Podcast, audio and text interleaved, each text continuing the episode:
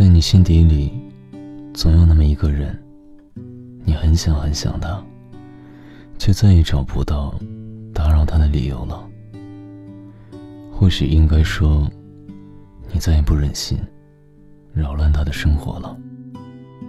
你不知道忍了多少次想要去联系他的冲动，但在最后那一刻，你却选择逐个去删去对话框里刚打满的文字。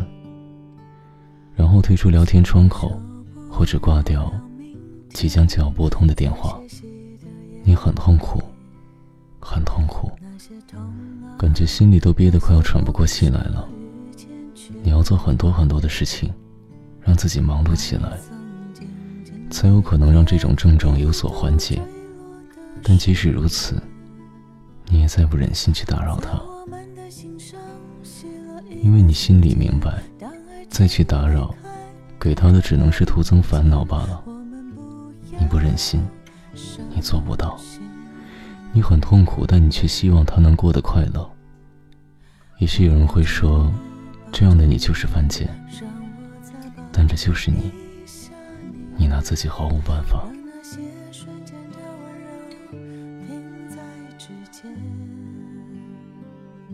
我和他是在大学图书馆里认识的。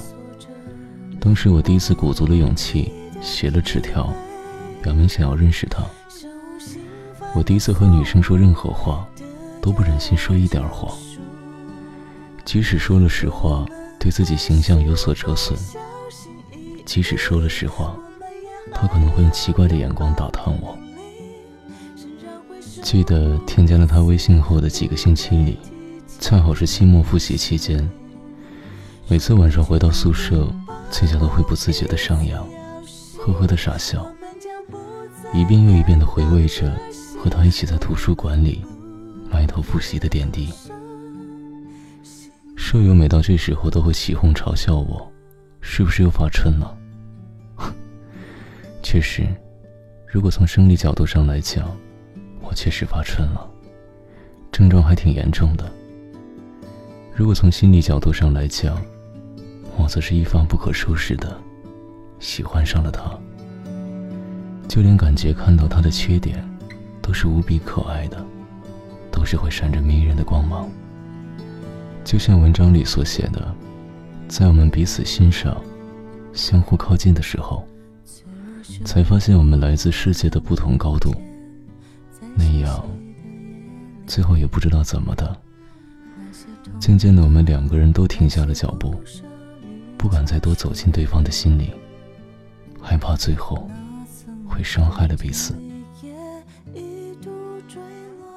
不知道多少次想要告诉他，如果让我颠倒自己的世界，能够换来和他一样的世界高度，能让彼此感觉走到一起是般配的，那么我会奋不顾身，在所不惜。但我和他心里面都知道。这样换来的结果，最后只会是两败俱伤。伤了我不可惜，但是如果他因此而不开心，过得不顺畅，我会感觉更痛苦，会责难自己一辈子。也已经记不得有多少次，打开和他的聊天界面，有太多的话想说却不能再说。然后只能一遍又一遍地翻看着和他的聊天记录，时而傻笑，时而蹙眉。他的朋友圈状态也再不会像以前那样随心的去评论、去点赞，但却会仔细地看他的每一条状态，揣摩他的喜怒哀乐，然后牵扯着我一天的情绪高低，甚至会清楚地记得他今天发了几条。最后又删掉了几条，翻看着之前给他拍的照片，一张都可以看上好久好久，却再也没有机会，在为他专属定制的手机相簿里增添新的一张。逐渐的，他生活里再也没有你的点滴痕迹，但你还是会一如既往的，不想错过任何一条关于他的信息。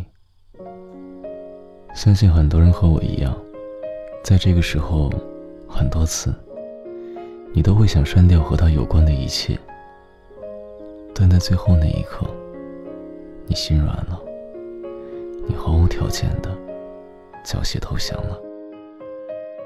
于是他继续占领着你的聊天列表，他依然还是你的唯一置顶，唯一加星标，唯一特别关注的那个异性。他和你的聊天记录，依然占着你手机最大的内存。甚至你担心有一天，手机丢了怎么办？于是会备份好和他一切的有关记忆，微信、QQ、短信聊天记录，还有照片。即使对自己而言有上万个可以找他的理由，但最后依然不忍心再去打扰他，打扰他安静的生活。如果你问我后不后悔认识他，那我会告诉你，不后悔。但我后悔的是，为什么不能在合适的时间、合适的地方，以合适的方式与他邂逅？我珍惜，留恋着之前和他无话不谈。